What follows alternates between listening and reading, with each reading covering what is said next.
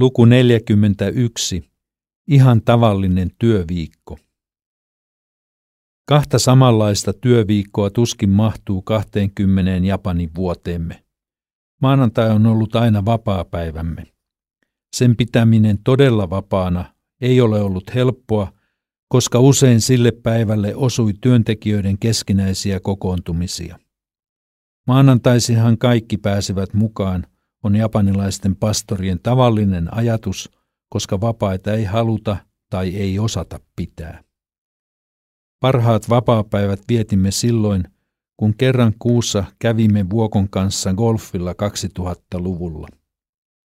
Golfkavereita olivat muun muassa Länsi-Japanin Nevlut-kirkon varapresidentti Ritsu Takua ja helluntai lähetti Reijo Blumendaal. Ajoimme kotoa lähes tunnin matkan Kooben takana olevalle vuoriseudulle, missä kotikentäksi muodostunut Kita Kobe Golf Course sijaitsee. Usein avaus lyötiin ennen aamu kahdeksaa, joten herätys oli varhain. Yleensä kenttä oli täynnä pelaajia, koska sen hintalaatusuhde oli kohdallaan. Golfkierroksella pelataan 18 reikää ja se kestää 4-5 tuntia. Yhdeksän väylän jälkeen pidettiin 40 minuutin tauko, jolloin syötiin lounas kentän ravintolassa. Sitten pelattiin toiset yhdeksän reikää. Kierroksen päätyttyä käytiin klubitalon japanilaisessa kylvyssä. Lihakset ja mieli rentoutuneina ajelimme kotiin. Tiistai oli varattu hallinnollisille kokouksille lähetyksen ja yhteistyökirkon puolella – Lähetyksen johtokunta kokoontui yleensä kerran kuussa.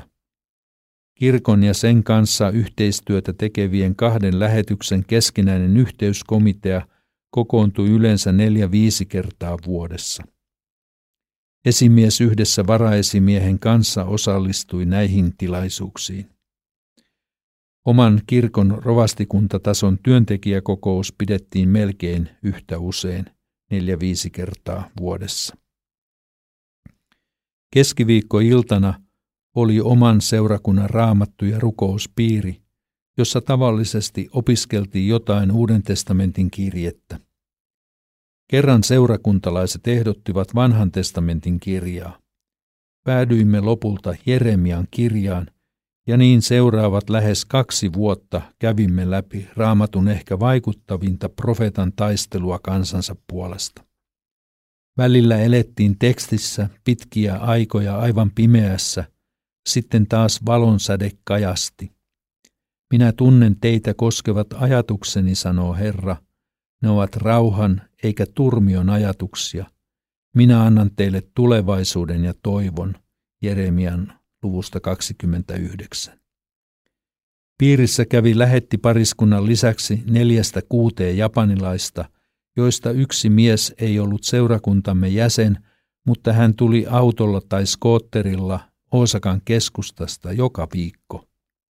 Ainakin kymmenen vuotta hän oli tehnyt tämän, koska hänen mielestään tällaista raamatun opetusta ei ole lähistömme kirkoissa. Työntekijöiden vaihtuminen ei häntä haitannut. Torstai-aamuisin kokoontui Vuokon vuoroviikoin vetämä naisten raamattupiiri ja naisten englannin piiri. Molemmat ryhmät olivat avoimia myös aivan uusille ihmisille, joilla ei kenties ollut mitään kosketuskohtaa kristinuskoon. Sellaisia etsiviä ihmisiä Japanissa on. Iltapäivällä kerran kaksi kuussa kokoontui yksi tai kaksi lasten englannin ryhmää. Perjantai oli varsinkin viimeisinä vuosina usein hulinapäivä, kun lasten kokoontumisia oli useita ja illalla vielä suomen kielen ryhmät. Aamulla kerran kuussa tyttäremme Elina ja hänen miehensä Harri vetivät kolme neljävuotiaiden lasten englannin kerhoa, jossa musiikki, leikki ja raamatun kertomukset olivat keskeisiä. Englantiakin yritettiin oppia, ja kun noin nuorena alkaa – niin ainakin kammo vierasta kieltä kohtaan vähenee ja lapset voivat myöhemmin oppia käyttämään sitä rohkeammin. Kynnys vieraan kielen käyttämiseen on yllättävän korkea.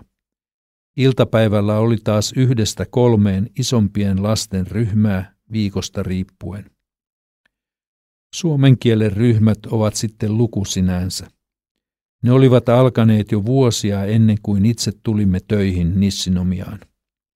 Välillä oli hiljaisempaa ja sitten taas väki lisääntyi niin, että enimmillään oli jopa neljäkin suomen kieliryhmää. Niiden yhteinen väkimäärä kohosi parhaimmillaan yli kymmeneen. Itse opetin tavallisesti pisimmälle ehtineitä.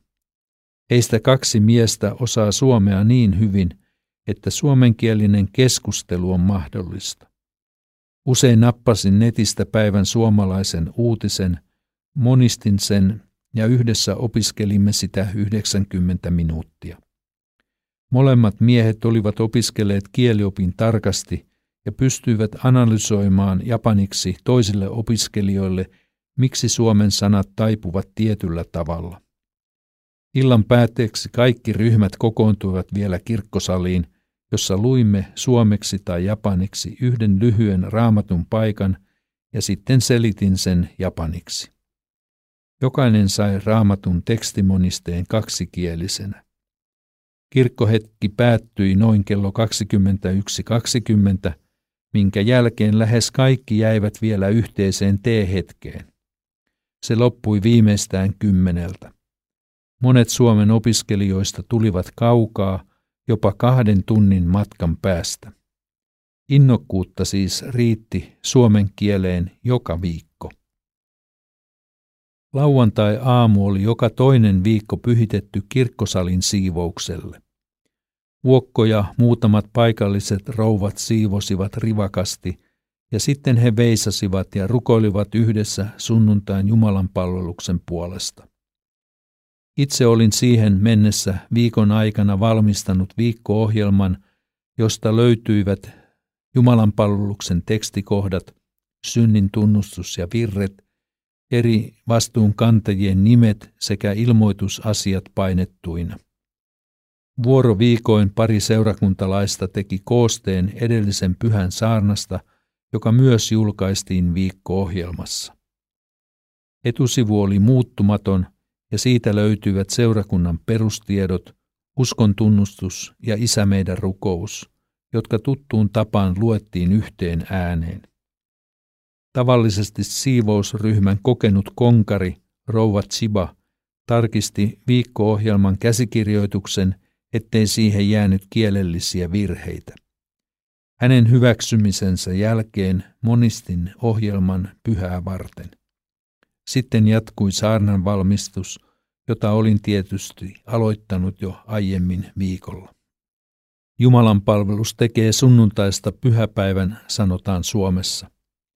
Tämä lause pitää hyvin paikkansa japanilaistenkin kristittyjen kohdalla. He ovat monet kovin uskollisia kotiseurakunnalleen. Pyhäpäivä alkoi omalla kohdallani tavallisesti suntion töillä. Kesällä napsautin ilmastoinnin päälle kirkkosalin lämpötilan alentamiseksi. Samasta napista toimi myös lämmitys talvella. Joku seurakuntalainen teki keittiössä tarjoiluvalmisteluja. Toinen oli asettanut kukat alttarille. Vuokko harjoitteli virsiä tai harjoitutti kuoroa. Vastaanoton pöydällä osallistuja kirja oli valmiina ja siihen jokainen kirkko vieras kirjoitti nimensä. Sitten hän sai mukaansa penkkiin raamatun virsikirjan ja viikko-ohjelman. Maalikko johti Jumalan palveluksen. Vanhan testamentin teksti luettiin jakeittaa vetäjän ja seurakunnan vuorolukuna. Kirjetekstin luki joku seurakuntalainen paikaltaan ja evankeliumin Jumalan palveluksen vetäjä. Saarna kesti normaalisti puoli tuntia ja siinä käytiin läpi evankeliumitekstiä josta nousi tietty teema opetuksen aiheeksi. Se oli jo etukäteen julkistettu kuukausiohjelmassa saarnan teemaksi. Seurasimme Japanin luterilaisten kirkkojen kalenterissa olevia tekstejä, jotka aika lailla eroavat suomalaisesta käytännöstä.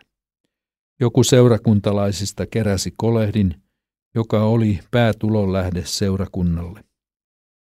Aina kaksi seurakuntalaista laski kolehdin ja allekirjoitti tulokuitin.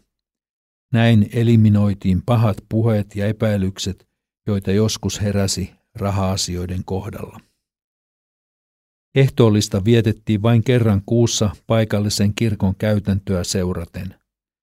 Koska Jumalan palveluksessa oli yleensä mukana myös ei-kristittyjä, kerroin ennen ehtoollisen viettoa, että ehtoollinen on kastettuja kristittyjä varten. Mutta jos joku kastamaton halusi tulla siunattavaksi, se oli mahdollista. Monet etsivät ihmiset tottuivat tähän ja tulivat kristityn kanssa yhdessä etsimään kolmiyhteisen Jumalan siunausta. Kristityt nauttivat leivän ja viinin, Kristuksen ruumiin ja veren. Jumalan palveluksen jälkeen oli kirkkokahvit. Joskus söimme yhdessä. Sen jälkeen oli vapaata seurustelua, kahdenkeskistä keskustelua tai rukousta. Kuoro jäi joskus harjoittelemaan Jumalan palveluksen jälkeen. Kun viimeiset olivat lähteneet, suljimme kirkon ovet, nousimme pappilan puolelle ja kohta lähdimme ulos syömään. Tämä viikkorytmi toistui vuosien ajan, aina uutena ja mielenkiintoisena.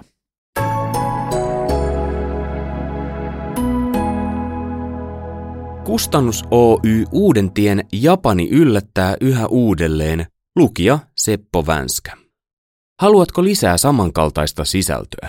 Tue työtä osoitteessa www.klmedia.fi. Tiesitkö muuten, kansanlähetys on tehnyt lähetystyötä Japanissa jo vuodesta 1968. Lue lisää osoitteesta kansanlähetys.fi.